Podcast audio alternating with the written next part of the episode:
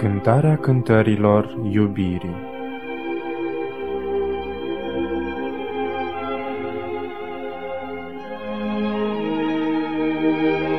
Istoria convertirii mele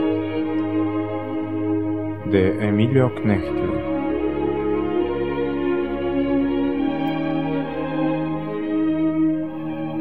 Să ne rugăm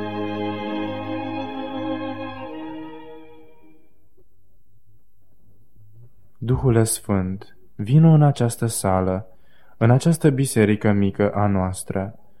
Fii prezent aici, pentru că fără tine nu putem face nimic. Este lucrarea ta de a convinge oamenii de aceste adevăruri frumoase ale Bibliei. Este lucrarea ta de a frânge inimile noastre. Este lucrarea ta de a ne atrage la Isus. Este lucrarea ta de a ne converti. Predicatorul nu o poate face în prezent, aici și acum. Îți mulțumim că ne-ai ascultat și ești cu noi acum. În numele puternic al Domnului Hristos te-am rugat și îți mulțumim. Amin.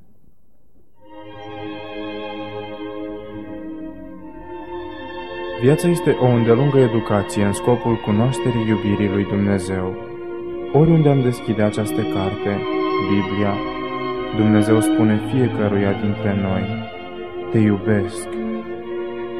În mod deosebit, acest lucru este exprimat în cântarea cântărilor iubirii, în Cartea lui Solomon. Această cântare a cântărilor este o poezie, o poezie închinată mirelui și miresei. De asemenea, este o cântare anunții, o cântare a iubirii și fiind o poezie nu trebuie să aibă o succesiune cronologică. De aceea mulți creștini n-au înțeles niciodată această istorie a cântării cântărilor. Se povestește despre o familie care a trăit în Galileea, în Sunem. Știm din cartea lui Iosua, din Iosua 19 cu 17 și 18, că Sunem a fost al lui Isahar.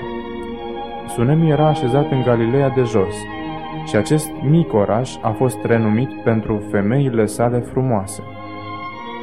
Această familie mică a avut câțiva fii și numai o singură fică, așa cum în familia mea eu am patru fii și două fiice.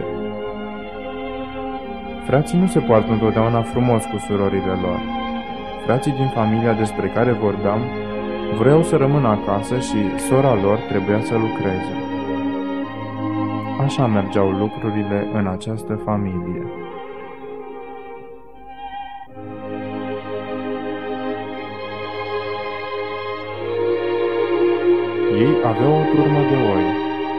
Fiecare dimineață fata trebuia să le ducă la pășune pe dealuri, iar băieții rămâneau acasă și dormeau.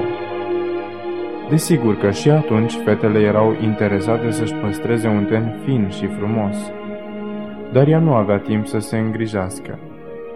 Ea toată ziua stătea la soare, dar și pe timp de furtună și ploaie ea trebuia să păstorească oile acolo sus pe dealuri, până când a spus, Eu sunt neagră, nu te uita la mine, sunt neagră, arsă de soare. Ea a fost convinsă că niciodată nu se va îndrăgosti niciun băiat de ea.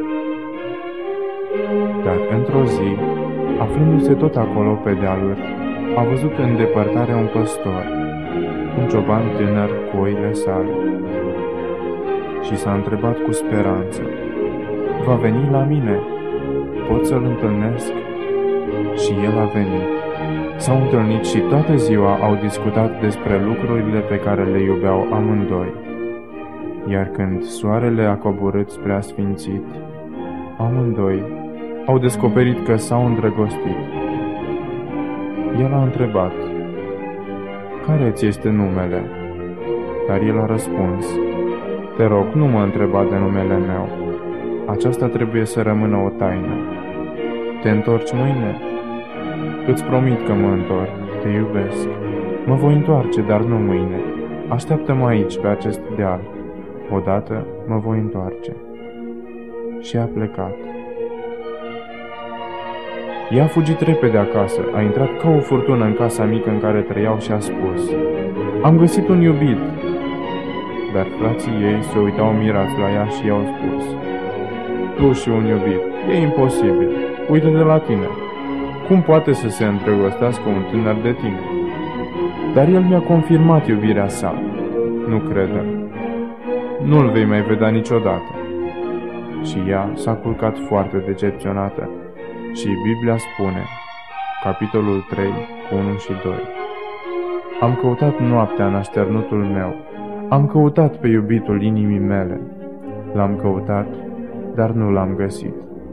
M-am sculat atunci ce am cutreierat cetatea, ulițele și piețele și l-am căutat pe iubitul inimii mele.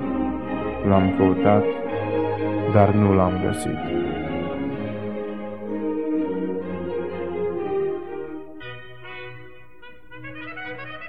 Apoi, acțiunea se transpune la Ierusalim.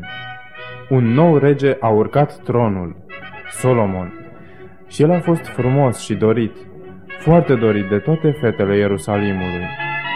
Fiecare a sperat, pe mine mă va lua de nevastă. Într-o zi, a construit o trăsură portativă de nuntă și imediat fetele Ierusalimului au decorat-o cu broderie scumpă.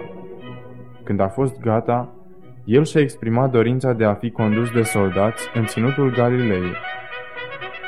60 de bărbați puternici l-au ridicat și l-au dus în Galileea în această trăsură.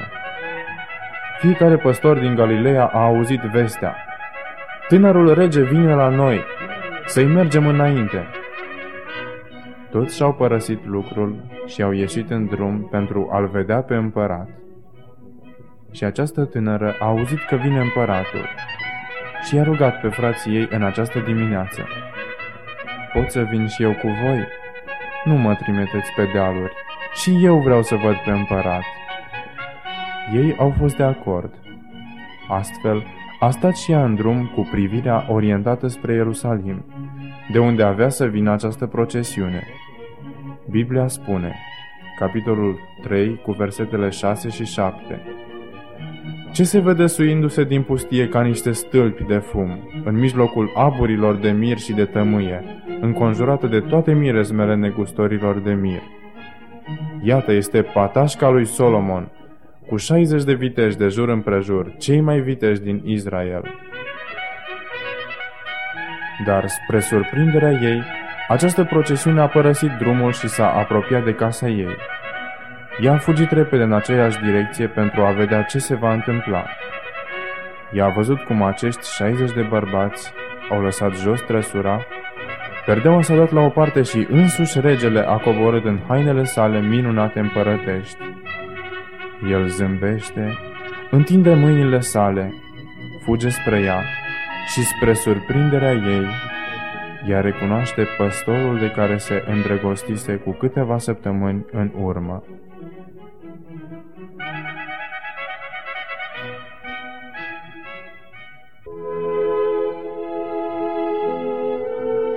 Regele Solomon s-a travestit într-un păstor, a luat cu sine o turmă de oi și s-a suit pe dealuri pentru a căuta o fată. O fată care îl va iubi nu pentru că e rege, nu pentru că este bogat, ci pentru felul său de viață, de dragul caracterului său, pentru ideile sale, pentru idealurile sale și a găsit-o. Și el a venit așa cum a promis, pentru a-și duce fata la Ierusalim și pentru a se căsători cu ea. Același lucru l-a făcut chiar Dumnezeu. Isus ar fi putut să vină la noi cu zeci de mii de îngeri când ne-a vizitat. El ar fi putut să-și clădească în Ierusalim un palat fastuos, minunat, iar evreii și neamurile s-ar fi dus la Ierusalim. Dar cu ce scop? Ce pot să primesc de la el? Ce favoruri, ce poziție îmi poate oferi? Din interes și nu din iubire. Acest lucru însă nu l-a dorit Dumnezeu. El a vrut să încerce, să cerceteze inimile noastre. De ce? Pentru ce îl iubim? Pentru puterea sa? Pentru înțelepciunea sa? Pentru avantajele materiale pe care ni le poate oferi? Dar dacă Dumnezeu vine la oameni în mod travestit, 99% dintre ei nu-l observă 99% din societate spune nu văd nimic în acesta. Oamenii cei mai pregătiți în domeniul religiei au spus, poate să vină ceva bun din Nazaret?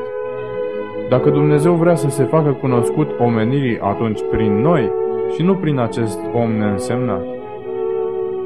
De aceea Domnul a spus, Eu sunt păstorul cel bun. Păstorul cel bun își dă viața pentru oile sale.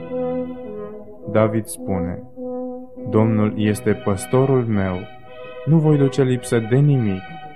Un profet spune în felul următor, Isaia 40 cu 11, El își va paște turma ca un păstor, va lua miei în brațe, îi va duce la sânul lui și va călăuzi blând oile care alăptează. Același Iisus care a pătrit travestit pe străzile Ierusalimului și prin satele Galilei, se va întoarce și El cum a promis, cu toate că mulți spun, nu-L vei mai vedea niciodată, este o prostie să-L aștepți, dar El va veni, dar va veni netravestit. Cerul se va deschide și va apare cu zeci de mii de îngeri și istoria păcatului se va sfârși. Acest lucru îl mărturisește și Biblia. 1 Petru 5 cu 4 Și când se va arăta păstorul cel mare, veți căpăta cununa care nu se poate veșteji a slavei. Iar întrebarea care se atrezează nouă în această seară este, sunteți îndrăgostiți de El? Pentru că a crede în Isus înseamnă a avea o legătură intimă de iubire cu El. Să ne întoarcem la această întâmplare. Tânăra este foarte surprinsă de faptul că acel păstor este împăratul Israelului.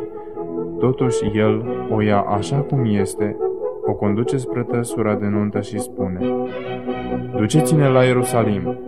Și Biblia spune din nou Cine este aceea care vine din pustie sprijinindu-se pe iubitul ei? Capitolul 8 cu 5 Biblia relatează mai departe cum împăratul o îmbracă pe mica și iubita sa ciobăniță cu haine cu totul noi, care reprezintă haina îndreptățirii Domnului Hristos. Împăratul o conduce în palat, unde o așteaptă toți prinții Ierusalimului și el o introduce în societatea lor. Iar în Biblie citim mai departe capitolul 1, versetele 10 și 11. Ce frumoși sunt obrajii în mijlocul lănțișoarelor de la gât și ce frumos îți este gâtul în mijlocul cirurilor de mărgăritare. Îți vom face deci lănțișoare de aur cu stropituri de argint. Lănțișoare de aur cu stropituri de argint. Dreptatea Domnului Hristos. Iar când regele Solomon își duce mireasa la masa festivă în sala cea mare, ea rămâne consternată ea nu știe ce să mai spună. În sfârșit, ea spune, Steagul său deasupra mea este iubirea. Am găsit pe iubitul inimii mele. Capitolul 3 cu 4 Toată cântarea cântărilor al lui Solomon este un cântec de dragoste pentru Mântuitorul nostru.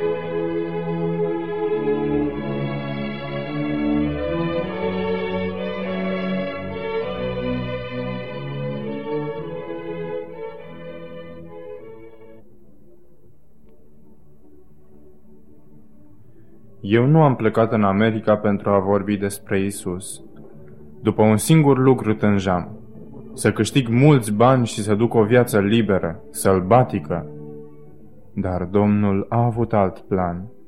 De scurt timp, cu câteva luni în urmă, am fost în una din cele mai mari biserici din New York, Five Avenue Presbyterian Church, și am vorbit în fața a 500 de pastori din toate denominațiunile – și deodată mi-am dat seama că mă aflu în același loc în care am îngenunchiat acum 23 de ani împreună cu mireasa mea la cununie. Și gândul meu mi-a zburat în trecut și mi s-a părut că toată biserica era plină de crini. Și atunci a venit frumoasa mea mireasă în rochie albă, radiind toată. Dar în aceeași clipă mi-am amintit că atunci când Dumnezeu a venit la noi, Prima minune care a făcut-o el a fost la o nuntă. Isus a oprit orice convoi mortuar dar a binecuvântat acea căsătorie. Din ce cauză? Deoarece el văzuse în instituția căsătoriei cel mai frumos simbol al legăturii de dragoste pe care dorește să o cultive cu fiecare dintre noi. De aceea ne-a dat căsătoria. Dacă Dumnezeu n-ar fi creat un bărbat și o femeie și nu ne-ar fi dăruit bucuriile căsniciei, noi nu am fi știut niciodată ce fel de relații dorește să aibă El cu noi. De aceea citim în Geneza 2 cu 24. De aceea va lăsa omul pe tatăl și pe mama sa și se va lipi de nevastă sa și cei doi vor fi un singur trup. Aceasta este prima profeție a lui Isus în Biblie și nu Geneza 3 cu 15. Dar Pavel a explicat în Efeseni 5 cu 32 ce înseamnă acest lucru. De aceea Iisus a spus, Eu în tine și tu în mine. Vor fi un singur trup. Dumnezeu dorește să se întrupeze în noi. Așadar pot să spun, scopul, ținta vieții e de a fi căsătorit cu Isus. Și acest lucru îl spune întreaga Scriptură. 2 Corinteni 11 cu 2 Căci sunt gelos pe voi cu o gelozie după voia lui Dumnezeu, pentru că v-am logodit cu un bărbat, ca să vă înfățișez înaintea lui Hristos ca pe o fecioară curată. Isaia 43 cu 1 Acum, așa vorbește Domnul care te-a făcut, Iacove, și cel ce te-a întocmit, Israele. Nu te teme de nimic, căci eu te izbăvesc. Te chem pe nume, ești al meu. Dacă vei trece prin ape, eu voi fi cu tine și râurile nu te vor înneca. Dacă vei merge prin foc, nu te va arde și flacăra nu te va aprinde, căci eu sunt Domnul Dumnezeul tău, Sfântul lui Israel, Mântuitorul tău. Eu dau Egiptul ca preț pentru răscumpărarea ta, Etiopia și Saba în locul tău. De aceea, pentru că ai preț în ochii mei, pentru că ești prețuit și te iubesc, dau oameni pentru tine și popoare pentru viața ta. Osea 2 cu 19 Te voi logodi cu mine pentru totdeauna. Te voi logodi cu mine prin neprihănire, judecată mare bunătate și îndurare. Te voi logodi cu mine prin credincioșie și vei cunoaște pe Domnul.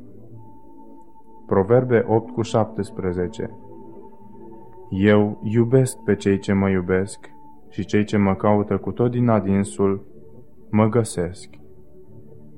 Isaia 62 cu 5 Cum se unește un tânăr cu o fecioară, așa se vor uni fiii tăi cu tine.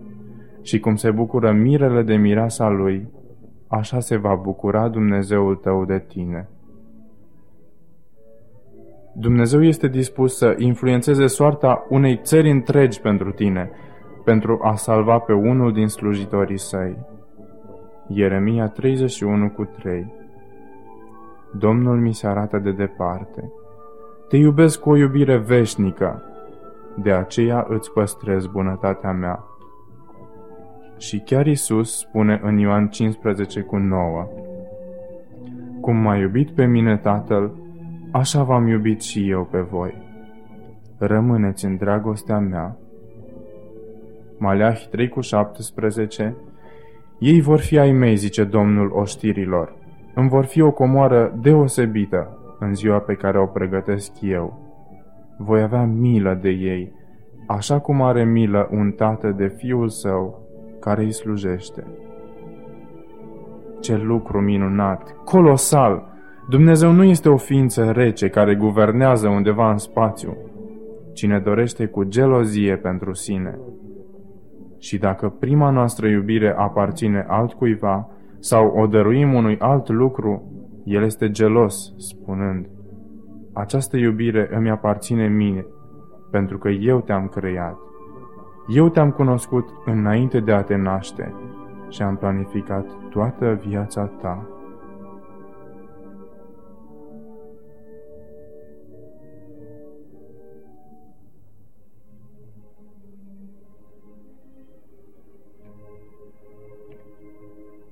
Proverbe 23 cu 26 Fiule, dă-mi inima ta și să găsească ochii tăi plăcere în căile mele. Și atunci din nou urmează un text minunat în Țefania 3 cu 17.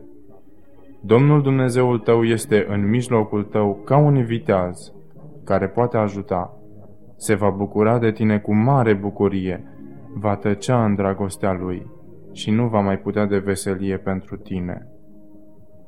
Aceasta este latura romantică a lui Dumnezeu, asemenea imaginii unei perechi tinere care se iubesc și stau undeva împreună și sunt atât de plini de sentimentele lor, încât neștiind cum să le exprime, ei rămân în tăcere. Ei se privesc în ochi și tăcerea lor vorbește mai mult decât zece mii de cuvinte. Și atunci el începe să cânte pentru ea.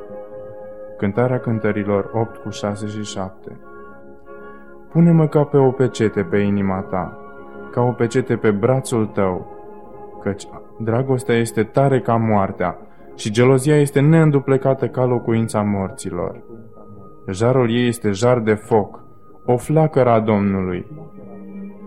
Apele cele mari nu pot să stingă dragostea și râurile n-ar putea să o înnece. De ar da omul toate averile din casă pentru dragoste, tot n-ar avea decât dispreț. Aceasta este iubirea lui Dumnezeu. Iubirea lui pentru noi și de aceea și El așteaptă să-L iubim. El tânjește după noi, nu numai să-L înțelegem pe tărâm intelectual. Aceasta nu este de ajuns. Cine ar dori să fie căsătorit cu o femeie care l-ar înțelege doar pe tărâm intelectual? Și el, ca și ea, dorește să fie iubit. Așa este și Dumnezeu. Și El vrea ca noi să ne iubim reciproc cu aceeași iubire. Poate spuneți, au existat vreodată oameni pe pământ care au fost îndrăgostiți de Dumnezeu? Da, desigur. Moise a spus, Te implor, lasă-mă să-ți văd slava. Și a văzut-o. David a spus, Psalm 42 cu 1 și 2, Cum dorește un cer bizvoarele de apă, Așa te dorește sufletul meu pe tine, Doamne Dumnezeule. Sufletul meu însetează după Dumnezeu, după Dumnezeul cel viu. Când mă voi duce și mă voi arăta înaintea lui Dumnezeu? Un singur lucru cer de la Domnul, să rămân în casa Domnului toată viața pentru a mă desfăta de frumusețea sa. Psalm 27 cu 4 Și Zaharia spune, ce minunată este frumusețea sa! Ucenicii au părăsit totul și familia numai pentru a putea privi fața acestui om și să asculte cuvintele sale pline de învățături. Chiar și dintre neamuri au venit la Filip și l-au întrebat, Domnul meu, nu putem să-l vedem și noi pe Isus? Iar când Isus s-a hotărât să meargă în Iudeea pentru a-l readuce la viață pe prietenul său Lazar, Ucenicii l-au avertizat să nu meargă într-acolo. Fariseii te așteaptă acolo pentru a te omorâ cu pietre. Rămâi la noi, nu te duce în Iudeea. Dar când ucenicii au văzut că nu vrea să-și schimbe planurile sale, ei au spus unul celuilalt, să mergem și noi cu el și să murim împreună cu el. Trebuie să iubești foarte mult pe cineva dacă te hotărăști să mergi într-un loc în care știi că te așteaptă moartea. Unii oameni găsesc de vreme această legătură intimă de iubire cu Isus. De exemplu, cei șase copii ai mei. De ce? Pentru că fiind încă în leagăn, eu i-am îmbrățișat, i-am strâns la inimă și le-am transmis iubirea lui Dumnezeu. Înainte de a fi putut spune numele meu, Daddy, eu le-am povestit despre Isus. Ei au crescut în căminul nostru și iubesc pe Isus. Și acest lucru este la fel de firesc ca respirația, mișcarea și băutura. De fiecare dată când trec prin camerele copiilor mei și Stuart este acolo, acum fiind la Princess University, pentru că vrea să devină medic, el citește Biblia. El începe să studieze la ora 5 jumate dimineața. Eu nu l-am obligat să procedeze așa. El îl caută pe Isus în fiecare dimineață. Așa își începe ziua. Cliff dorește să devină predicator. El nu este adventist și niciunul dintre ei nu este adventist. Eu sunt singurul adventist din familie. Dumnezeu mă încearcă mult, dar într-o zi vor veni toți, nu chiar acum, dar important este că sunt îndrăgostiți de Isus. Cliff este un mare atlet. El ar dori să învețe Biblia pe de rost. Și John, și Heidi, și Grace, și David. Toți caută zilnic pe Isus. Iar unii creștini găsesc doar mai târziu această legătură de iubire cu Isus, ca de exemplu eu. Aș fi putut să o găsesc în căminul meu. Am părinți minunați care l-au cunoscut pe Isus. Dar eu am fost îndrăgostit de mine însumi. Ochii mei au fost îndreptați spre lume. Ce pot să ajung în viața aceasta? Vreau să plec la New York. Pentru ce? Pentru a face bani și în așa fel Isus trebuia să aștepte 34 de ani până când am răspuns la iubirea sa. Iar alți creștini nu găsesc niciodată această legătură de dragoste. Desigur, poate sunt botezați și numele lor figurează în registrele bisericilor. Totul este numai formal, totul este în exterior, iar nimic în interior.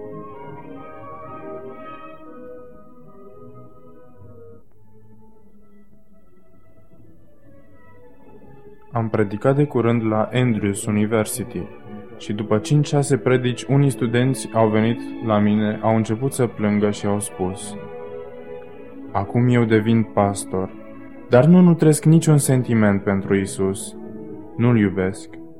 Ce se întâmplă cu mine? Cum mă pot schimba? Noi putem să umplem oamenii de doctrine, de teologie și totuși să fie pierduți. De ce? N-au legătură, n-au nicio comuniune cu Isus. Dar El spune, Eu în tine și tu în mine. Dar acest lucru ei nu-l doresc, ci îl consideră ca pe o restrângere a libertății și ei se tem de aceasta. Ei doresc să rămână independenți, nu doresc ca altcineva să-i conducă, să pătrundă cineva în tainele inimii mele. Nu, în niciun caz. Dar aceasta Chiar aceasta dorește Dumnezeu. Și este misiunea noastră, ca adventiști, de a explica lumii această istorie a dragostei dintre Dumnezeu și om, într-un mod atât de minunat, încât inima lor să fie zdrobită. Pentru că păcatul are în sinea sa o astfel de forță, încât ești dispus să renunți la el doar atunci când ești îndrăgostit de Dumnezeu. Acest lucru l-a știut Dumnezeu. De aceea a pășit pe drumul calvarului. Această rușine teribilă, Dumnezeu pe cruce, este singura cale de salvare pentru bărbați ca mine, care au avut bani și tot ce au vrut. Am fost deja președintele a cinci asociații din New York și am trăit în păcat. Impresionat de crucea lui Isus, n-am putut să mă împotrivesc. Acest lucru l-ai făcut tu pentru mine? Pentru prima dată m-am desmeticit. M-am trezit la realitate atunci când m-am îndrăgostit de el. De atunci încoace n-am mai iubit păcatul. Noi trebuie să învățăm. Este un lucru care trebuie învățat. Să vorbim în cuvinte atât de frumoase despre Isus, încât inima oamenilor să fie zdrobită, și să renunțe cu plăcere la bani, la o viață imorală, la titlu și carieră, la faptul de a fi materialist și să-L urmeze pe El, încât inimile lor să se topească și să spună Dacă aș fi știut acest lucru, atunci n-aș fi trăit așa. N-am știut că Dumnezeu mă iubește atât de mult. 2 Corinte 9 cu 15 Mulțumiri fie aduse lui Dumnezeu pentru darul lui nespus de mare. Și Romani 11 cu 33. O, adâncul bogăției, înțelepciunii și științei lui Dumnezeu! Cât de nepătrunse sunt judecățile lui și cât de neînțelese sunt căile lui. Tineretul nostru adventist dorește să găsească, tânjește după o astfel de legătură spirituală, de dragoste cu Dumnezeu. Pe întregul continent american am putut observa acest lucru.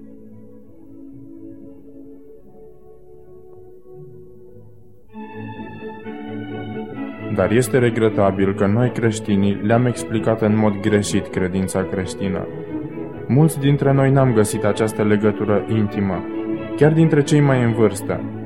Iar dacă nu există această legătură intimă cu Isus, atunci nu se schimbă caracterul nostru. Deși noi știm ce este sabatul, care este starea morților, știm că va fi o judecată, dar caracterul nostru a rămas același, atunci religia noastră nu ne-a ajutat. N-a făcut nimic pentru noi. Noi suntem regi, fără iubire. Nu dorim să vorbim despre Isus cu cei nesalvați. De ce? Pentru că nu i-am permis niciodată să ne cucerească. Este un fel de invazie faptul de a cultiva această legătură cu Hristos. Ei călătoresc cu mașina și deodată în drumul lor un bărbat îi oprește. Ei opresc mașina și spun Foarte bine, așează-te în spate, te iau cu mine. Dar el dă din cap. Bine, atunci așează-te lângă mine în față. Dar el dă din nou din cap. Dar atunci de ce mai oprit? Eu vreau să stau acolo unde stai tu. dă mie volanul. Iisus nu vrea să stea în spate sau lângă tine ca partener, ci vrea ca tu să mori și El să ocupe locul tău. Și aceasta mulți nu o doresc. Este prea mult, nu vreau să admit aceasta. Dar în aceasta constă adevăratul creștinism. Eu în tine și tu în mine. Deoarece acest lucru nu se produce în viața noastră, noi suntem atât de reci, fără iubire, și chiar Domnul o spune. Sunteți încropiți. În loc de a fi un miros de viață spre viață, noi suntem mireasmă de moarte spre moarte.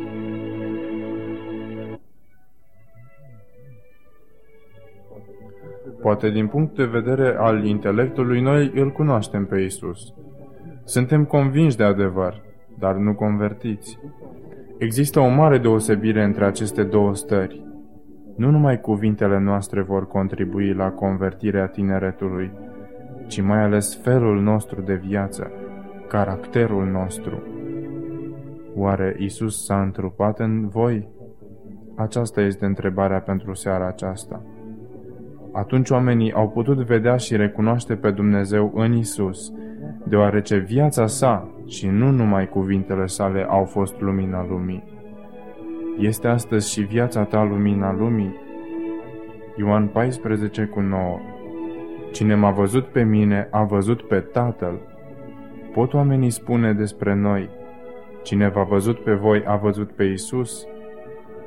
Ei se poate spune așa, această persoană m-a iubit astăzi atât de mult, încât tânjesc să cunosc și eu pe acel Dumnezeu pe care îl iubește El, pentru că acela mă va iubi atât de mult cât m-a iubit și persoana aceasta astăzi. În felul acesta, oamenii vor fi convertiți. Voi lăsați o impresie despre Dumnezeu prin felul în care vă purtați cu oamenii, și aceasta nu se produce printr-un efort exterior, ci trebuie să vină de la tine, din cauza că Isus a pătruns în viața ta. Este o reacție spontană. În orice contact cu oamenii, ei se poate vedea iubirea lui Isus, pentru că tu însuți ești fără viață. Ești doar o haină neagră. În schimb, Dumnezeu trăiește în această haină neagră, pentru că tu ești mort. Dar mulți nu doresc acest lucru. În Cartea Psalmilor, Isus a vorbit în mod profetic despre om. Dar eu sunt vierme, nu om. Ați călcat vreodată pe un vierme? Se zvârcolește doar, sângerează și moare. Ați călcat vreodată un șarpe? Acesta sare și te mușcă de picior. Noi putem fi creștini asemenea unor șerpi. Puțini vor să accepte să semene unui vierme pentru Dumnezeu. Puțini vor să moară, să moară eul lor care pune problemele cele mai dificile în viața unui creștin.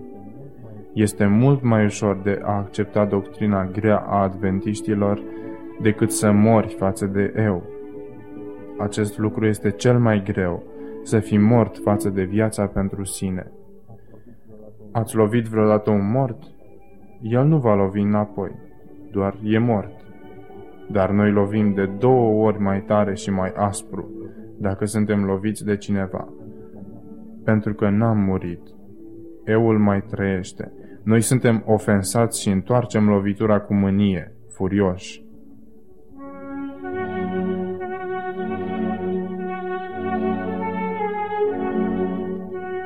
Pe Iisus l-au scuipat în față. Pe El care era Dumnezeu. El ar fi putut să spună, Cum îți permiți să mă tratezi așa? Nu știi cine sunt? Dar a spus-o vreodată? Nu, niciodată. Acolo, în Iordan, a murit față de eul său. În scopul acesta s-a botezat. Noi am purtat chipul primului Adam, dar acesta trebuie să dispară și noi trebuie să purtăm chipul celui de-al doilea Adam. Isus a spus, Taina schimbării, înnoirii minții voastre este aceasta, eu în voi și voi în mine. Ce este această taină a lui Dumnezeu? Coloseni 1 cu 27 cărora Dumnezeu a voit să le facă cunoscut care este bogăția slavei tainei acesteia între neamuri și anume, Hristos în voi, nădejdea slavei. Aceasta este taina, de aceea Pavel a spus, 1 Corinteni 15 cu 31, În fiecare zi eu sunt în primejdie de moarte.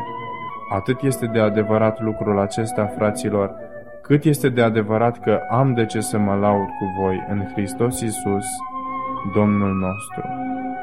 Eu mor zilnic, nu o singură dată la botez, nu, ci zilnic. Rugăciunea ta ar trebui să fie, Duhule Sfânt, ucide-mă astăzi ca tu să trăiești în mine, nu eu, căci dacă trăiesc eu, toate le voi face greșit. Nu voi iubi oamenii, voi fi furios, voi hrăni gânduri imorale, toate le voi face greșit. Te rog, ucide-mă astăzi. Și atunci se produce minunea. El așteaptă de la voi această rugăciune, căci Iisus nu sparge ușa pentru a intra, ci bate numai. Îmi permit să intru? Și atunci El așteaptă. El vă așteaptă. Romani 7 cu 4 Tot astfel, frații mei, prin trupul lui Hristos și voi ați murit în ce privește legea, ca să fiți ai altuia, adică a celui ce a înviat din morți, și aceasta ca să aducem roade pentru Dumnezeu. Ce fel de roade? Același roade care se produc prin unirea unui soț cu soția sa. Copiii. Aceștia vor fi roadele dacă ești căsătorit cu Isus. Oameni convertiți în stânga și în dreapta, nici nu vei fi conștient de aceasta. Ei vor fi convertiți pentru că Dumnezeu trăiește prin tine.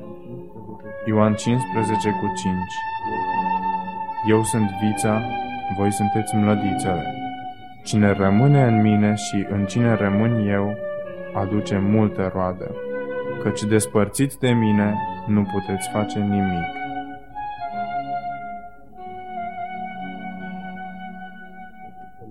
Toate aceste lucruri nu le-am știut când am plecat în America, la New York. Eu mi-am luat rămas bun de la părinții mei în Geneva. I-am lăsat plângând căci am fost singurul copil și ei n-au vrut ca singurul lor copil să plece în Statele Unite. Dar ceva m-a împins spre America. Mama mea mi-a pus Biblia germană în valiză cu rugămintea. Te rog, citește-o. Și în inima mea îmi spuneam, nici nu mă gândesc. Religia nu mă interesează deloc. Eu mă duc la New York pentru a cuceri unul din acei zgârie nori, dar n-am îndrăznit să-i o spun.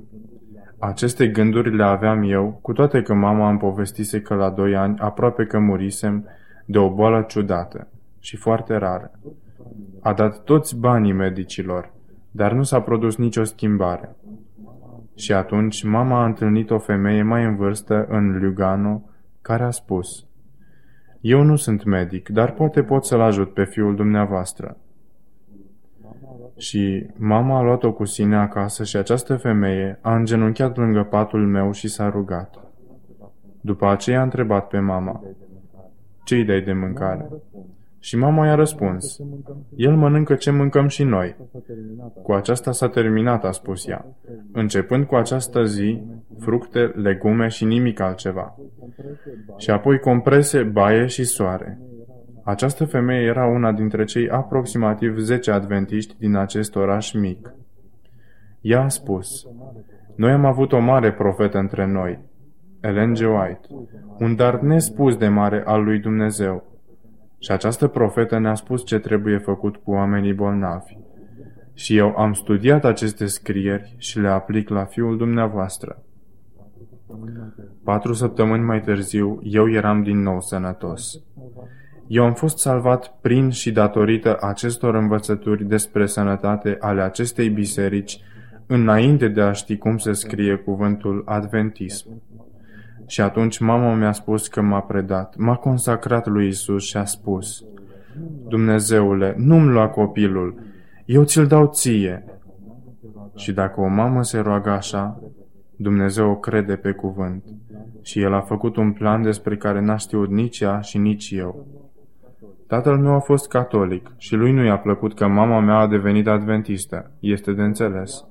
Teologia și învățătura lor e cu totul alta. Chiar și felul de viață diferă. Nu sunt supărat pe tatăl meu, eu îl înțeleg. La fel mi s-a întâmplat cu soția mea, care este prezbiteriană. Nici ea nu a putut înțelege de ce am devenit adventist. Astfel s-a născut un conflict în căminul nostru, conflict al cărui centru am fost eu. Dar să revin.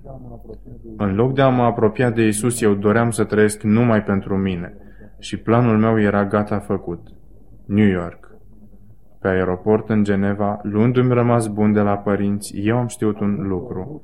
Am vrut să o rup cu religia și să nu mai am de-a face cu ea. Zburând peste zgârie norii aceia, am privit asupra acelui cartier minunat, Manhattan, și mi-am spus, pe unul dintre aceste zgârie nori vreau să-l cuceresc. Vreau să devin bogat. Iar Domnul a privit asupra mea, asupra ambiției mele și a spus, Bine, îți voi da tot ce-ți dorești, ca după ce le vei avea pe toate, să-ți dai seama că nu ai nimic. Și așa toate s-au petrecut ca în basm. Am fost angajat de una dintre cele mai mari firme farmaceutice. Vorbeam curent cinci limbi, eram necăsătorit și cunoșteam contabilitatea și finanțe. Ei mi-au aprobat un an de perfecționare, de pregătire profesională, ceea ce i-a costat mii de dolari. Acolo am învățat tehnologia de fabricație a tuturor medicamentelor, începând cu penicilina. După aceea, ei m-au trimis în toată lumea pentru a deschide filiale. Am călătorit peste tot. Am ajuns și în Elveția și l-am întrebat pe tata.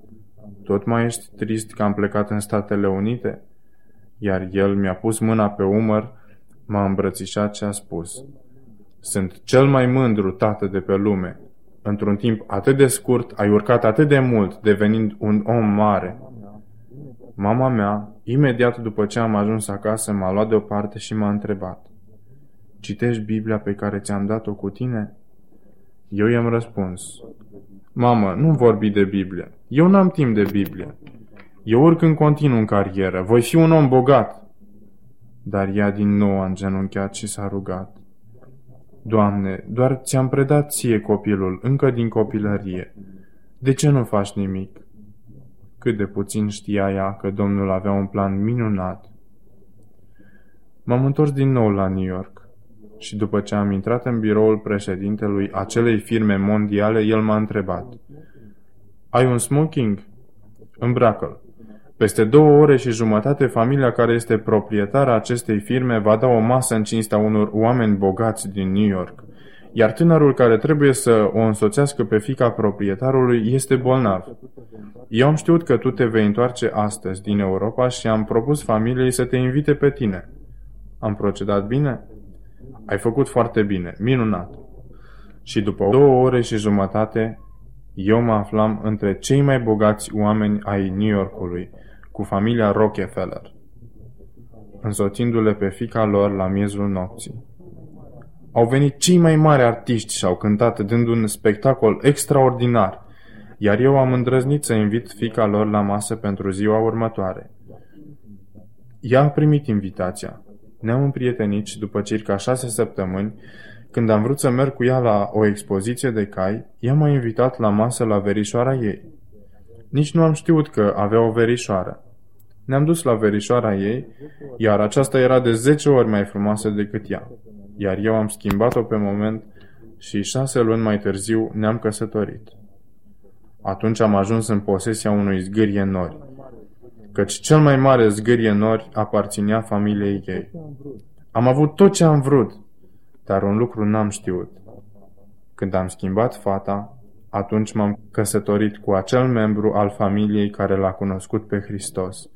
Și aceasta nu mi-a plăcut, ci m-a enervat. Am fugit de religie și acum iarăși am de a face cu ea. De fiecare dată când mă aflam în locuința soacrei mele, avea loc o oră de rugăciune, o oră de studiu biblic. Au fost prezenți misionari din Asia, Africa, America de Sud, iar mama soacră, care era putre de bogată, a spus Voi v-ați consacrat viața voastră lui Isus în Asia sau altundeva, v-ați ruinat sănătatea. Eu mă voi îngriji de voi în tot restul vieții voastre. Altădată un tânăr a stat în genunchi, iar mama a spus Billy Graham, tu ești chemat de Dumnezeu, în continuare vei merge la San Francisco, Poftim banii pentru cele patru săptămâni cât timp vei predica acolo. Astfel îl finanța ea și pe Billy Graham. Și eu l-am cunoscut. Această femeie, mama soacră, mi-a devenit dragă, dar ea nu mi-a vorbit niciodată un cuvânt despre Isus. Ea m-a iubit doar. Nici acum nu știu de ce mi-a dat pe fica ei. Eu niciodată n-aș fi dat pe fica mea unui astfel de individ ca mine. Dar ea a făcut-o. Împreună cu ea, am plecat în voiaj de nuntă pe insulele Bermude și toate celelalte insule din vest de India și ne-am oprit în Santo Domingo, o insulă mare, unde Trujillo a fost dictator.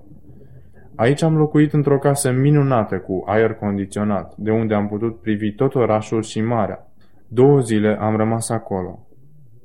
Era într-o duminică și deodată văd că soția mea se îmbracă. Unde crezi că vei merge?" am întrebat-o. Bineînțeles că la biserică." La biserică? Dar nu cu mine." Nu mă interesează deloc."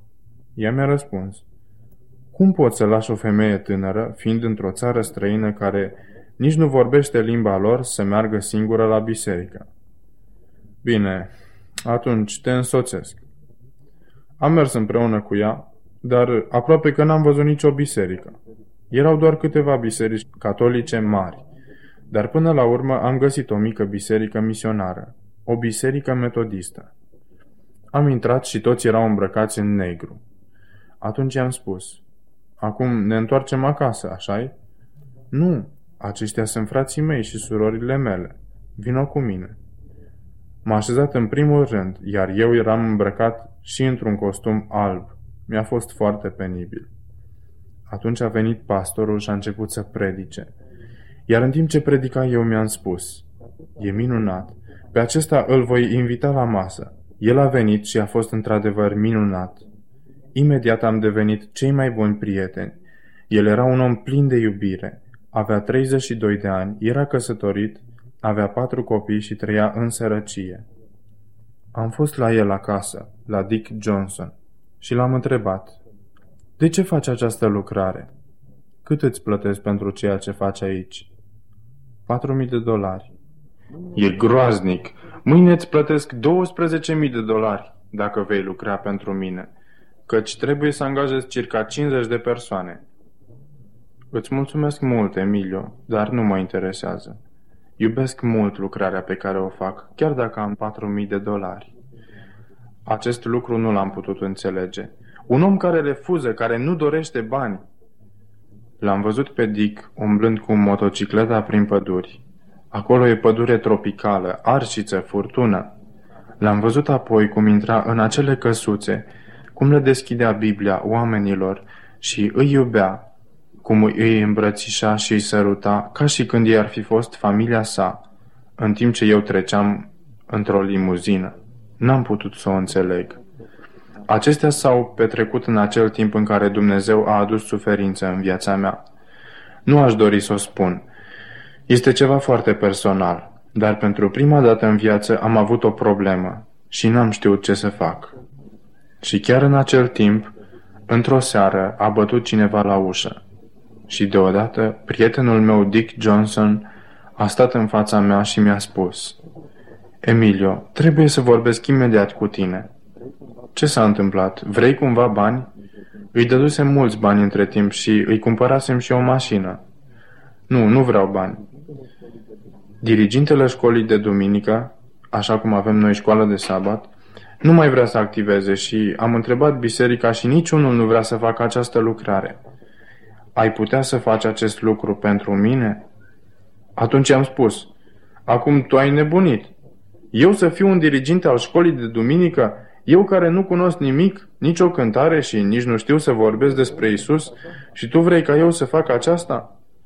Dar el a răspuns, uite, eu îți voi scrie tot la mașină și îți cer numai un lucru de la tine, să stai în fața oamenilor și să le citești, pentru că sunt prietenul tău. Dacă spui așa, pentru tine fac totul. Tu ești prietenul meu, într-adevăr. Duminica următoare am stat în fața întregii biserici și am citit. Iar ce am citit acolo a fost ceva colosal, minunat. N-am mai auzit niciodată despre această cea mai frumoasă poveste de dragoste a lui Dumnezeu pentru om. Vă voi vorbi despre aceasta în această săptămână. De la Eden la Eden, Edenul pierdut și Edenul recâștigat prin Hristos. Vocea mea a tremurat când am citit aceasta. De-abia am putut aștepta să se termine serviciul divin. Am mers la prietenul meu Dick. Este adevărat ce ai scris aici? Sunt aceste lucruri din Biblie? Firește, este istoria Bibliei. Atunci dă-mi o Biblie. Și el mi-a dat prima Biblie în limba engleză și o a doua carte. M-am dus acasă și am citit toată noaptea, până dimineață, începând cu Ioan, și am citit mai departe și tot mai departe, iar cuvintele lui Dumnezeu au căzut ca pe un pământ uscat. Eu am sorbit Biblia. Eu parcă am fost orb, dar lui Dumnezeu îi place să vindece oamenii orbi. Când Isus trecea prin Ierihon, el a auzit cuvintele unui om bătrân. Fiul lui David, ai milă de mine!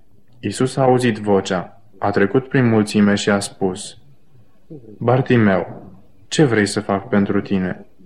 Să-mi vindeci ochii, căci sunt orbi din copilărie. Isus și-a întins mâna și i-a spus, Vreau să vezi. Când acesta a putut să-și deschidă ochii, el a văzut frumusețea lui Isus Hristos. Același lucru mi s-a întâmplat mie. În acea noapte am strigat, Doamne, sunt orb, fă Tu ceva. Iar el și-a întins mâna și mi-a spus și mie, Eu vreau ca Tu să vezi.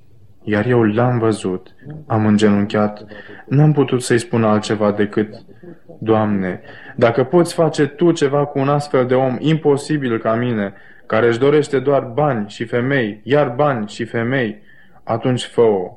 Eu sunt dispus să accept. Te iubesc. Și mi s-a părut ca și când aș fi auzit îngerii cântând și spunând, Acest fiu a fost pierdut și a fost găsit. Această oaie a fost pierdută și a fost găsită. Bucurați-vă împreună cu mine. Rugăciunile mamei timp de 34 de ani au fost ascultate în acea zi. Biblia spune doar în Iacob. Rugăciunea fierbinte a celui neprihănit are mare putere. Rugați-vă pentru cei din familia voastră care sunt în lume, dacă nu-L doresc pe Isus. El vă va asculta și poate vă aștepta pentru a vă încerca, dacă într-adevăr problema este serioasă pentru voi și dacă iubiți și în continuare pe aceste persoane. Nu considerați pe nimeni pierdut până la moartea sa, rugați-vă pentru el și iubiți-l până moare și Domnul vi-l va da. Bineînțeles că aceasta a fost o schimbare colosală în viața mea. Și ce a produs această schimbare? Crucea. Eu n-am putut să trec pe lângă cruce. Crucea m-a împiedicat, m-a reținut. Și Dumnezeu a știut aceasta. De aceea a inventat crucea. El a știut că noi iubim păcatul atât de mult, iar eu l-am iubit, încât numai un șoc puternic ar putea trezi pe păcătos și l-ar putea face să zică, dacă aceasta a făcut păcatul, dacă am făcut-o eu, atunci trebuie să fiu un om teribil. Dumnezeu n-a salvat lumea printr-o predică, cu daruri. Nu. Ci prin cel mai sângeros spectacol pe care și-l poate închipui cineva, spectacol care nu se va mai repeta niciodată în istoria Universului. Cine nu se îndrăgostește de Dumnezeu pe cruce, pentru acela nu mai există speranță. Dacă Dumnezeu ar lua în cer un astfel de om, acesta ar spune, De ce m-ai adus aici? Eu nici n-am vrut să ajung aici. Toată firea ta îmi este neplăcută, odioasă. Dumnezeu știe acest lucru. De aceea, în harul său, Dumnezeu îi va lăsa în somnul veșnic pe toți aceia care nu permit ca inima lor să fie frântă prin cruce. Pentru ei ar fi un iad să trăiască în prezența unui astfel de Dumnezeu iubitor, căci ei au ucis iubirea în ei înșiși. Da, aceasta putem face și noi, să ucidem iubirea. De aceea spun, să mergem în fiecare zi împreună, de mână până la Golgota, în credință, să ne oprim în fața crucii și să privim la ea. Cu cât mai mult te apropii, cu atât mai bine, căci razele care radiază de la cruce vor arde egoismul tău, viața ta trăită pentru tine. Ele le vor arde zilnic. De ce a ales Isus crucea? Pentru că în momentul în care Adam a păcătuit, toată omenirea fusese condamnată la moarte, deoarece păcatul se transmite din tată în fiu de la Adam încoace. Adam și Eva n-au mai putut avea copii fără de păcat. Din naștere, natura lor a fost păcătoasă și la această natură toată omenirea a devenit părtașă. Pavel spune, căci toți au păcătuit și sunt lipsiți de slava lui Dumnezeu. Roman 3 cu 23 Isus a ales crucea pentru a câștiga dreptul de a ne reda dreptatea noastră pe care am aruncat-o de la noi în Eden, asemenea unui lucru fără valoare. Căci fără îndreptățire, nimeni nu poate sta în prezența lui Dumnezeu. Și Isus s-a hotărât să moară pe cruce pentru a cumpăra acest drept prin sângele său și pentru a ne reda dreptatea ca un dar și pentru a ne oferi a doua posibilitate de a trăi veșnic, căci prima am disprețuit-o și am respins-o. El a zis, Bine, eu îți voi cumpăra o a doua posibilitate. Acum ai posibilitatea să primești acest dar timp de o viață întreagă. Iar 99% din omenire respinge acest dar pentru a doua oară. Este deplorabil, extrem de tragic. Nu există lucru mai tragic decât moartea unui om care a respins dreptatea lui Hristos. Apocalips 3 cu 20 Iată, eu stau la ușă și bat. Dacă aude cineva glasul meu și deschide ușa, voi intra la el, voi cina cu el și el cu mine. Poate că el bate astăzi la ușă. Nu știu. Se poate că există și aici oameni care n-au intrat încă niciodată în această legătură strânsă. Uniți-vă cu Dumnezeu. Deschideți, deschideți ușa, nu ieșiți din această sală în seara aceasta până nu sunteți dispuși să spuneți, Doamne, îți deschid, intră și ia-mă în stăpânirea Ta. Mulțumiri fie aduse lui Dumnezeu pentru darul său nespus de mare. Am găsit pe iubitul inimii mele pe acea insulă și am spus împreună cu David, Psalm 73 cu 25. Pe cine altul am eu în cer afară de tine? Și pe pământ nu-mi găsesc plăcerea decât în tine. Și n-am mai avut plăcere de bani, de femei și de celelalte lucruri deșarte de dinainte. Și Domnul mi-a spus, Emilio, eu nu m-am dăruit ție o singură dată pe cruce, ci mă dăruiesc zilnic ție în această legătură. De acum, interesul meu este interesul tău propriu. De acum înainte, problemele tale sunt și problemele mele, iar greutățile tale sunt și greutățile mele. Dușmanii tăi sunt dușmanii mei. Bucuria ta este și bucuria mea. Durerea ta este și durerea mea. Noi avem interese comune și nimic nu te poate atinge fără să mă atingă pe mine mai înainte. Eu te iubesc atât de mult încât te voi călăuzi în tot adevărul, te voi conduce în biserica mea, te voi folosi ca martorul meu. La scurt timp după această experiență am primit o scrisoare de la directorii mei din New York. Trebuie să te întorci în New York. Cred că va fi îmbucurător pentru dumneata, căci filiala pe care ai deschis-o se întoarce în firma centrală. Ne-am împachetat lucrurile și am zburat via Cuba înapoi la New York. Dar după ce avionul zburase peste zgârie norii aceea, eu n-am mai simțit dorința de a-i cuceri. Lăcomia de bani a dispărut complet. O singură dorință aveam. Cum pot să te fac cunoscut, Isus, celor 20 de milioane de suflete de aici? Ajută-mă, Doamne! Soția mea a cumpărat o moșie cu o casă minunată, la o distanță de o oră și jumătate în Connecticut, și zilnic trebuia să parcurg distanța până la New York cu acceleratul.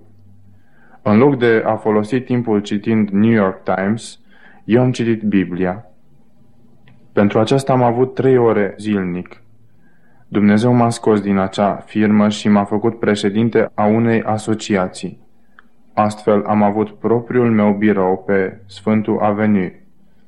Și l-am întrebat, De ce mi-ai dat această funcție înaltă, Doamne? Eu nu am dorit-o.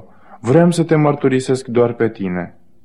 El mi-a răspuns, Pentru acest scop ți-am dat-o, ca să mă poți face cunoscut oamenilor de afaceri. Dar eu nu știam cum. Până în momentul în care Billy Graham a venit în 1957 personal la New York și a ținut marea cruciadă în Madison Square, în fața 15.000 de oameni în fiecare seară. Cu mulți ani în urmă, soția mea a fost colegă cu Billy Graham la școală. Așadar, ea îl invitase împreună cu cei 75 de conlucrători ai săi la noi și m-a prezentat lor. Ea îi povestise experiența mea cu Dumnezeu, iar Billy Graham m-a îmbrățișat și a lăudat pe Dumnezeu. Dar acum spunem, câte suflete ai câștigat pentru Hristos? Mirat am răspuns, pe nimeni. Câte biserici noi ai fondat în Connecticut? Niciuna. Câte clase conduci în școala biblică? Niciuna. Dar atunci ce faci tu cu creștinismul tău? Citesc Biblia timp de trei ore. Și tu crezi că acest lucru ajunge? Domnul te-a chemat ca să ajuți altora, să conduci pe alții la Hristos, să ții prelegeri pentru prieteni, să întemeiezi biserici. O, Billy, eu nici nu știu cum se face aceasta. Bine, atunci am să te pregătesc. Pentru trei luni, el mi-a pus la dispoziție cei mai buni colaboratori ai săi și aceștia mi-au explicat, m-au învățat cum poți să prezinți pe Hristos celor necredincioși într-un așa mod încât inima lor să fie frântă, nu în stil rece, ci cu căldură, cu iubire, nu teologie, ci să prezinți o persoană plină de viață. După trei luni a spus, acum poți să începi. Și eu am început chiar în biroul meu personal cu oamenii care au venit la mine – am avut patru vicepreședinți, secretari și sute de angajați. Cu ei am început. Eu i-am invitat la masă.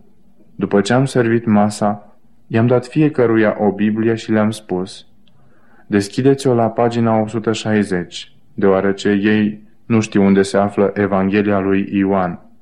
Începeți să citiți. Ei au început să citească și atunci i-am întrebat. Ce credeți că înseamnă aceasta? Nu știm. Iar eu le-am explicat. A urmat un altul și apoi alții. Atunci au venit și clienții și în felul acesta biroul meu a devenit o școală biblică. A fost minunat. Suflete au fost convertite în stânga și în dreapta. Eu nici n-am fost conștient. Între ei se afla directorul de la Dictaphone Cooperation, care a spus, Este minunat, eu nu mai doresc să vând astfel de mașini, ci doresc să vorbesc despre Isus.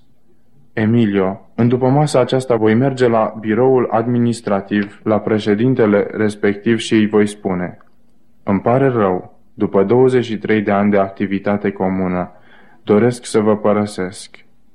Eu doresc să-L propovăduiesc pe Hristos. Eu i-am răspuns. Probabil că acesta te va da afară. Ai bani pentru a-ți susține existența? El a răspuns, acel Dumnezeu pe care mi l-ai prezentat se va îngriji de mine în mod minunat.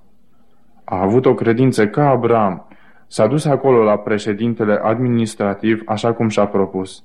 A vorbit cu el și știți ce a spus? Bill, acest lucru e minunat că vrei să-L propovăduiești pe Hristos. L-a îmbrățișat și i-a spus, Bill, tu ai lucrat așa de bine în întreprinderea mea. Eu îți voi plăti salariul complet pentru patru ani dacă tu vei merge la universitate pentru a te pregăti ca pastor. Ziua următoare s-a întors la mine și mi-a spus, Vezi ce a făcut Dumnezeul tău pentru mine? Patru ani pot să mă pregătesc pentru a deveni pastor și voi avea salariul complet de 25.000 de dolari pe an. Astfel de minuni au avut loc, care firește că au încălzit inima mea. Așadar, bisericile din New York au început să afle că un laic folosește biroul său pentru a da ore biblice și au început să mă invite să le predic ca laic. Am mers la dr. Norman Winston Tell, care conduce uriașa biserică presbiteriană în Midtown, unde trebuia să țin o prelegere. Înaintea mea a predicat un pastor tânăr, un negru, și acesta a predicat cu o putere deosebită, încât mi s-a părut că laud pe Moise. De-abia am putut să aștept până a terminat și apoi i-am spus, Tinere, ce faci aici în New York? Cu ce te ocupi? Avea circa 25 de ani. Într-adevăr, vă interesează? Da, desigur. M-a impresionat foarte mult. Bine, spuse el și mi-a notat adresa lui. Veniți mâine dimineață și vă voi spune ce fac aici în New York. Eu am dat curs invitației sale. Am luat un taxi care se îndrepta spre cartierele cele mai depravate ale orașului. Downtown, New York. Șoferul taximetrului m-a întrebat. Vreți să coborâți aici? E periculos. Desigur, aici mă așteaptă un prieten. Și într-adevăr mă aștepta el, Ben Moring. În fața mea a stat un negru foarte chipeș, cu dinți frumoși, a râs prietenos și a spus Nici nu mă așteptam că veniți. Mă bucur foarte mult. Atunci a mers împreună cu mine într-o casă foarte veche, a deschis ușa și aici se aflau circa o sută dintre cei mai săraci copii pe care i-am văzut vreodată.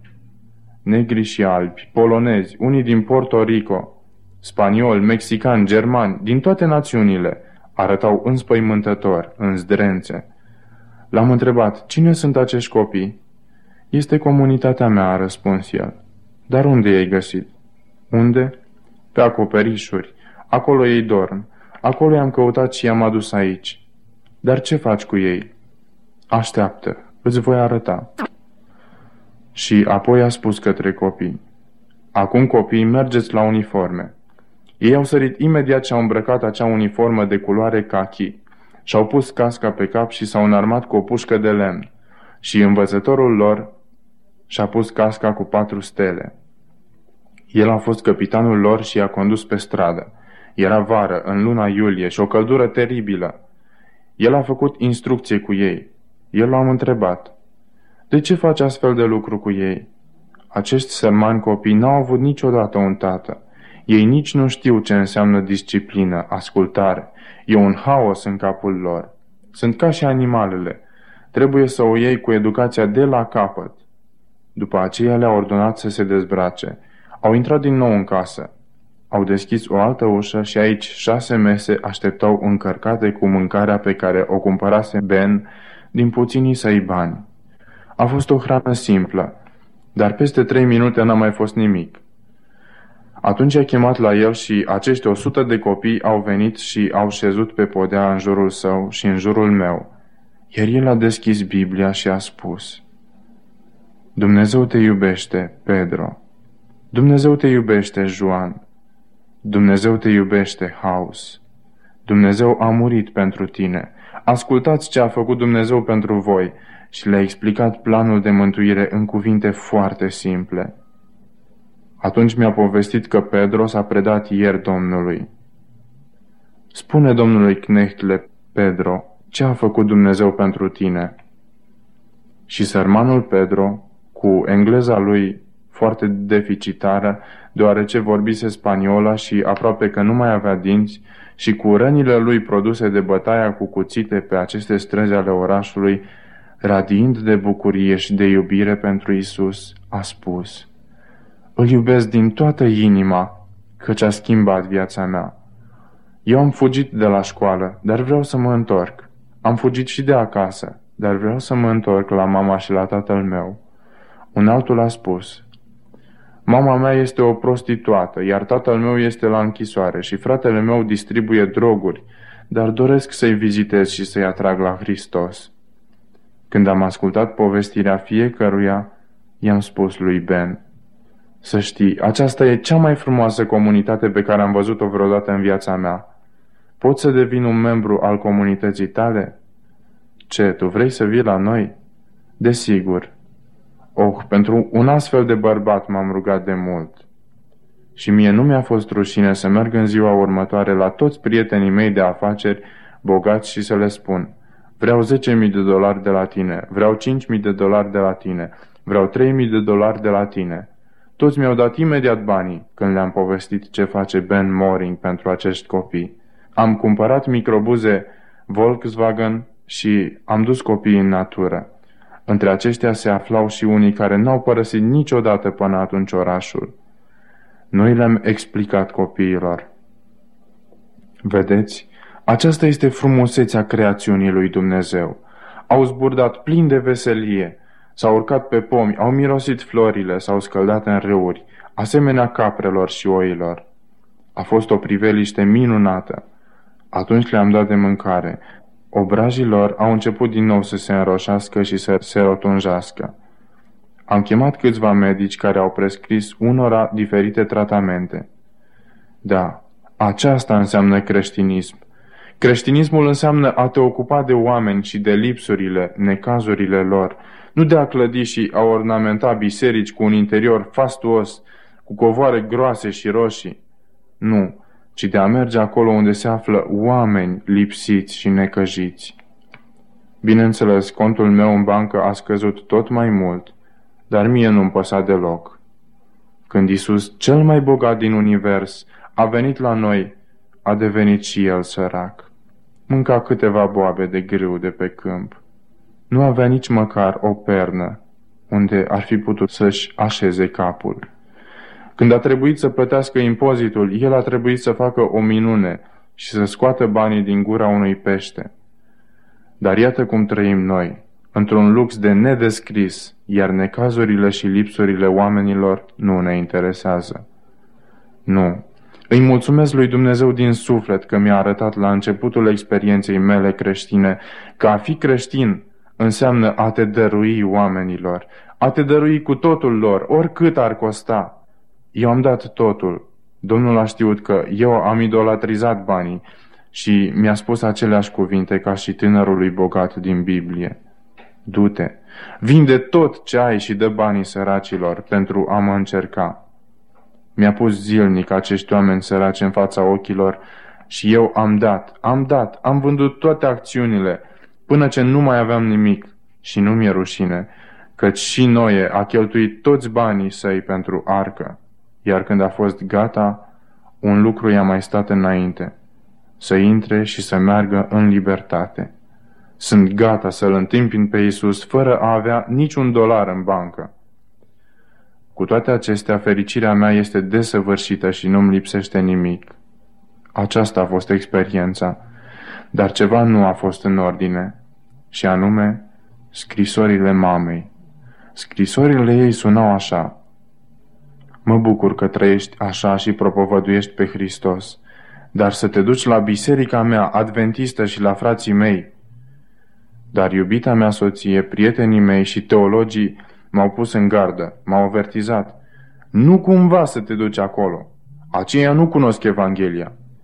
Ei mi-au dat cărți împotriva adventiștilor. Le-am citit și m-am îngrozit ce am citit acolo. Dar eu m-am dus la biserică și am luat-o și pe soția mea și ne-am așezat în ultimul rând. Și ce am ascultat acolo nu mi-a plăcut deloc. Mult prea multă lege, mult prea rece și prea aspru. prea puțin a fost amintit planul de mântuire, persoana Domnului Hristos, și eu am fost foarte dezamăgit. Am scris mamei mele multe scrisori. Mamă, nici nu prea aud aici de Isus. Mama a răspuns. Trebuie să existe biserici de ale noastre în care Isus este propovăduit în mod minunat. Vreau să le vizitez. Și mama mea a zburat singură la New York. Ea cunoscuse acolo un predicator care venise în timpul războiului de la Budapesta în Elveția și care predicase acolo. Numele său, Charles Solman. Din Elveția el a plecat la New York, iar mama l-a căutat aici până l-a găsit. Atunci, el a rugat să-mi vorbească despre solia adventă. Dar cu ideile mele preconcepute împotriva adventiștilor, eu nu l-am lăsat să vorbească. Dumnezeu m-a pedepsit pe moment. Peste noapte am pierdut funcția de președinte a acelor asociații. Eu am fost contra față de o tranzacție pe care a trebuit să o fac. Eu am apărat o cauză dreaptă, considerând această manevră ca necreștinească, iar acționarii mi-au răspuns. Atunci poți să te duci, noi nu te mai vrem. Din momentul acela am fost pe drumuri și cu toate relațiile mele, doi ani n-am găsit niciun post. Soția mea a devenit foarte iritată și mi-a spus, Poftim, îți dau eu banii, cumpără-ți o firmă, dacă nu-ți găsești post. Dar n-am găsit nicio firmă pe care aș fi putut-o cumpăra. Am fost conștient de faptul că fac ceva care îl supără pe Dumnezeu și m-am rugat. Arată-mi, Doamne, dacă nu trăiesc după voia Ta. Atunci am auzit din nou vocea. Întoarce-te în cartierul Brongo. Acolo am vrut să-ți descoper adevăruri noi. Acela a fost omul meu. Eu am adevăruri noi pentru tine. Ți-am ascultat rugăciunile. Că nu ești mulțumit și satisfăcut în biserica ta, căci la problemele tale, la întrebările tale teologice nu ți-a putut răspunde nimeni, nici chiar Billy Graham. Eu am vrut să-ți răspund, dar tu mi-ai închis ușa în față. Eu m-am dus imediat în locul acela și am întrebat. Vă amintiți de acel tânăr care cu doi ani în urmă v-a calomniat atunci când a fost prezentă și mama? Da, îmi amintesc de tine. Spune-mi, sunt dispus să ascult. Ce cred adventiștii? Atunci a trebuit să ascult încă o dată totul despre sabat, despre carnea de porc și starea morților. Acestea le cunosc bine, le-am auzit de atâtea ori. Este tot ce știți? Atunci el a spus. Acum, eu trebuie să-mi cer scuze de la tine. Mulți dintre membrii noștri nu-L cunosc pe Isus. Avem și dintre aceia care îl cunosc, dar mulți nu-L cunosc. Mulți au fost botezați doar pe baza acestor învățături, acestor mici învățături, dar ei nu s-au predat niciodată cu totul lui Hristos. Și acest lucru se petrece în toate bisericile. Oamenii ai doctrinii, oameni ai legii. Pe aceștia i-ai auzit, dar noi avem cea mai frumoasă învățătură despre Hristos și despre planul de mântuire din cadrul creștinismului. Povestește-mi, te rog. Și el mi-a povestit planul de mântuire într-un mod atât de minunat cum nu-l mai auzisem niciodată în viața mea. Aceasta timp de două ore. Am aflat despre scopul profund al crucii, pe care nici nu-l bănuisem. Și în inima mea am fost convins. Acesta este adevărul, căci Duhul Sfânt a fost prezent și m-a convins de adevăr. Mi-am propus să studiez imediat acest adevăr. L-am întrebat pe pastor. Câte ore îmi puteți acorda pe săptămână? O zi întreagă. Îți pun ziua mea liberă, marți, la dispoziție. Am început numai decât, iar profesorul meu a venit întotdeauna cu un studiu pregătit și în toate acele săptămâni am studiat totul doar despre Hristos și planul de mântuire. Mi s-a părut că aud vocea lui Hristos vorbind din acest om. Atunci m-am dus la soția mea și am spus, Noi am avut o impresie cu totul greșită despre adventiști. Ei sunt creștinii cei mai buni și cei mai minunați pe care i-am găsit vreodată. Ei cunosc mult mai mult despre planul de mântuire decât prezbiterienii, baptiștii și toți ceilalți. Ai nebunit, mi-a răspuns ea. Deoarece de doi ani nu ai servici, ai devenit puțin confuz. Satana te conduce pe un drum greșit. Te voi duce numai decât la câțiva teologi și aceștia îți vor demonstra că adventiștii sunt pe o cale cu totul greșită. Și într-adevăr m-a dus la ei și aceștia au încercat să-mi dovedească că adventiștii n-au dreptate. Dar eu am continuat să mă duc la învățătorul meu minunat, iar acesta mi-a dat astfel de material încât teologii mei nici n-au mai dorit să studieze în continuare zicând Acum nici eu nu mai înțeleg ce cred. Dar atunci lucrurile s-au agravat. Soția mea mi-a spus Văd că ești atât de fascinat de învățătura adventiștilor și dacă îndrăznești să devii și tu adventist, eu voi divorța de tine. Ce, să ne despărțim? Doar avem șase copii. Nu mă interesează. N-ar a face. Eu nu doresc să fiu căsătorită cu un adventist. Aproape că m-au dărâmat aceste probleme. Atunci soția mea m-a dus la socra mea care m-a iubit atât de mult și dânsa a spus Sunt de acord cu fica mea. Ne dezonorezi familia în New York. 50 de ani l-am propovăduit pe Hristos și acum să devin membru al unei secte? Nici eu nu mai vreau să am de-a face cu tine. Atunci au invitat întreaga familie, o familie uriașă, și de asemenea pe sfătuitorul lor, un bărbat de 75 de ani și mi-au spus, acesta e sfârșitul, ne vom despărți. Și atunci m-am adresat acestui sfătuitor și am spus, Dem numai o singură, o mică ocazie de o jumătate de oră pentru a putea spune cât de mult îl iubesc pe Isus. Bine, îți dau această ocazie. Am mers împreună în altă cameră, în bibliotecă, și eu mi-am vărsat tot focul inimii înaintea lui. I-am spus cât de mult îl iubesc pe Isus. Și deodată ochii săi s-au umezit de lacrimi. E minunat ce spui despre Isus. Aud glasul său prin tine.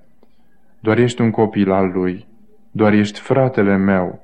Și el m-a îmbrățișat și m-a sărutat. A mers imediat la ușă, a deschis-o și a spus, Voi toți ați greșit, este o eroare teribilă. Acest bărbat îl iubește pe Isus, îl cunoaște și trăiește cu el. Dacă s-ar face adventist, aceasta n-are nicio importanță. Nici eu nu înțeleg adventismul, dar voi nu puteți accepta divorțul unor creștini. Și soția mea a intrat foarte palidă și l-a întrebat. Crezi că tot mai este un creștin adevărat? Firește că este. Bine, atunci nu voi divorța de el. Acesta a fost primul pas al lui Isus de a mă feri de această catastrofă. Dar după șase luni, iarăși a fost rău. Soția mea pur și simplu n-a putut înțelege de ce doream să fiu adventist. Ea mi-a aruncat mâncarea în față și a spus, unui astfel de om nici n-ar trebui să-i dau de mâncare. A fost groaznic. Căsnicia noastră a fost distrusă. Eu am suferit foarte mult și ea a înaintat procesul de divorț la cel mai mare tribunal din New York. N-am putut să suport. Trebuia să plec pentru câteva zile. Am luat schiurile și pe cei trei fii mai mari și m-am dus la munte la o distanță de șapte ore de New York. Acolo am schiat și am vorbit cu Dumnezeu și deodată o voce mi-a spus Cheamă pe soția ta și ea este foarte nervoasă și suferă. Invito. M-am dus și am sunat-o. Vino, vino și tu, numai trei zile, nu o să vorbim de divorț. Să fim împreună, în familie, ca înainte pe timpuri și ea a primit invitația. A venit și am fost împreună trei zile. După trei zile ea a spus, Acum ajunge. Vreau să mă duc acasă. Eu merg cu mașina din față cu cei trei copii mai mici și tu mergi cu cea de-a doua mașină cu ceilalți trei. Eu am atenționat-o. Mergi încet, străzile sunt pline cu polei. Știu eu, mi-a răspuns. Tu vii imediat după mine. Și ea a început să prindă viteză. 50, 60, 70, 80 de kilometri pe oră pe aceste șosele pline de gheață. Și atunci s-a întâmplat ceva îngrozitor. Mașina ei s-a întors și s-a lovit de altă mașină. A fost prea târziu și pentru mine. Am simțit că și eu pierd controlul volanului. Am strigat puternic. Doamne, ajută-mă! Și parcă am fost împins de o mână puternică într-un banc de zăpadă. Nici o zgârietură nu avea mașina. Am spus copiilor, Rugați-vă pentru mama. Am coborât și m-am dus la mașina ei și priveliștea a fost groaznică. Volanul i-a intrat în față și a desfigurat-o complet. Dinții toți au fost scoși. Copiii mai mici aveau capul spart. Trebuia să-i smulg din grămada aceea de metal. 45 de minute au zăcut pe drumul acela de munte fără să vină cineva. Salvarea a venit doar după o oră. Așa soția și copiii au fost operați, iar eu m-am rugat fierbinte. Doamne, te rog, te rog fierbinte, nu le lua viața. Zece zile n-am avut voie să-i văd. După zece zile am venit. Am intrat în salonul soției și am văzut-o. Era bandajată toată, de sus până jos, încât circulația în picioare era stânjenită. Și ele se înroșiseră. Ea a șoptit. Tu ești dragă. An de zile nu îmi mai spusese dragă. Da, eu sunt. Te rog, ia mâna. Iar eu m-am dus și am luat mâna ei rece ca gheața. Și atunci ea a șoptit. Acum înțeleg că Dumnezeu m-a așezat în brațele tale ca să mă poți duce toată viața. Ea a fost zdruncinată, zdrobită sufletește. Prin această suferință, ea a devenit conștientă că nu a fost planul lui Dumnezeu de a se despărți de mine, numai din cauza că eu am vrut să-L cunosc pe Isus și adevărurile sale minunate. Ea a spus, Ia-mă din acest spital, surorile nu sunt bune, amabile. Dar n-am avut voie. A trebuit să rămână șase luni acolo, iar eu am vizitat-o în fiecare zi. Atunci am închiriat o limuzină și am adus-o acasă. Am adus-o pe sus pentru că ea nu s-a putut mișca. Am cumpărat un pat de spital cu butoane și am culcat-o lângă mine. Și eu am devenit pentru un an sora ei medicală. Ea n-a putut să se spele, n-a putut să facă nimic. Eu a trebuit să fac tot și ea a început să mă iubească din nou. Ea a văzut că cu toate că m-a tratat atât de urât, eu o iubeam și o iubesc. Aceasta a fost lecția biblică, nu de a-i spune texte, ci de a o iubi. Și toată familia a venit și a spus, Cum poți să-ți iubești atât de mult soția după ce ea a vrut să te dea afară din casă? A fost asemenea acelui păstor scoțian care seara striga pe dealuri unde erau mii de oi. El striga și o sută mergeau într-o colibă, altă sută în altă colibă și când a strigat din nou, altă sută a intrat în altă colibă. Un străin a dorit să vadă această scenă și s-a așezat lângă păstor și a privit cum îl ascultă oile. Deodată a văzut o oaie frumoasă la picioarele păstorului și l-a întrebat mirat. Ce caută oaia aceasta aici la picioarele tale?"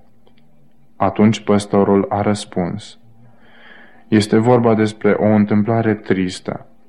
Seara când le strigam, această oaie încăpățânată a apucat totdeauna în direcția opusă și ore în șir a trebuit să o caut, căci altele s-au luat după ea.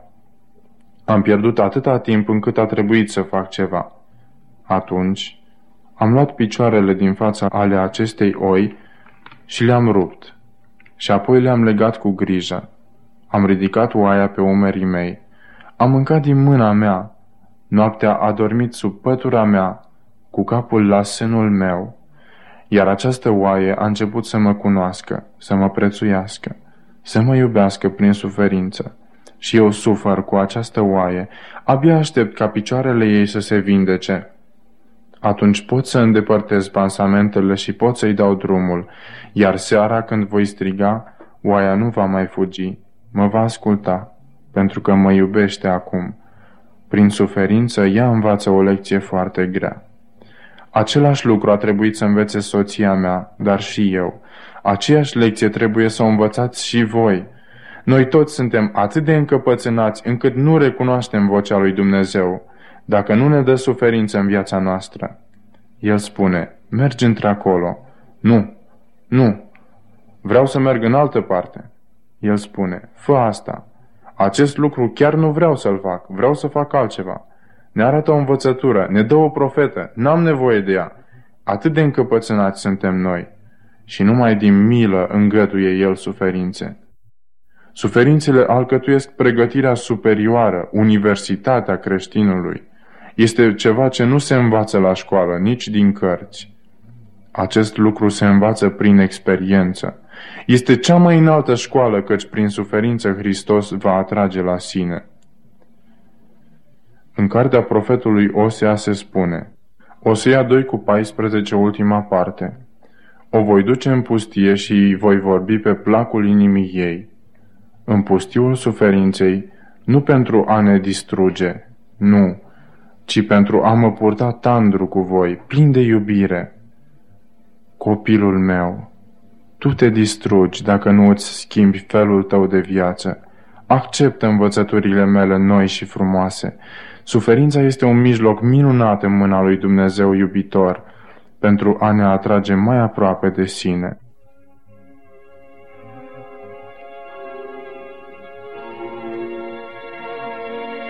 Vă spun astăzi, deschideți mintea voastră, inimile voastre și acceptați aceste adevăruri mari și minunate, înainte ca Domnul să fie nevoit să vă trimită suferințe din iubire pentru a vă arăta unde sunt adevărurile sale, unde este biserica sa, ultima sa biserică, căci ceasul a sosit, istoria lumii se apropie de sfârșit.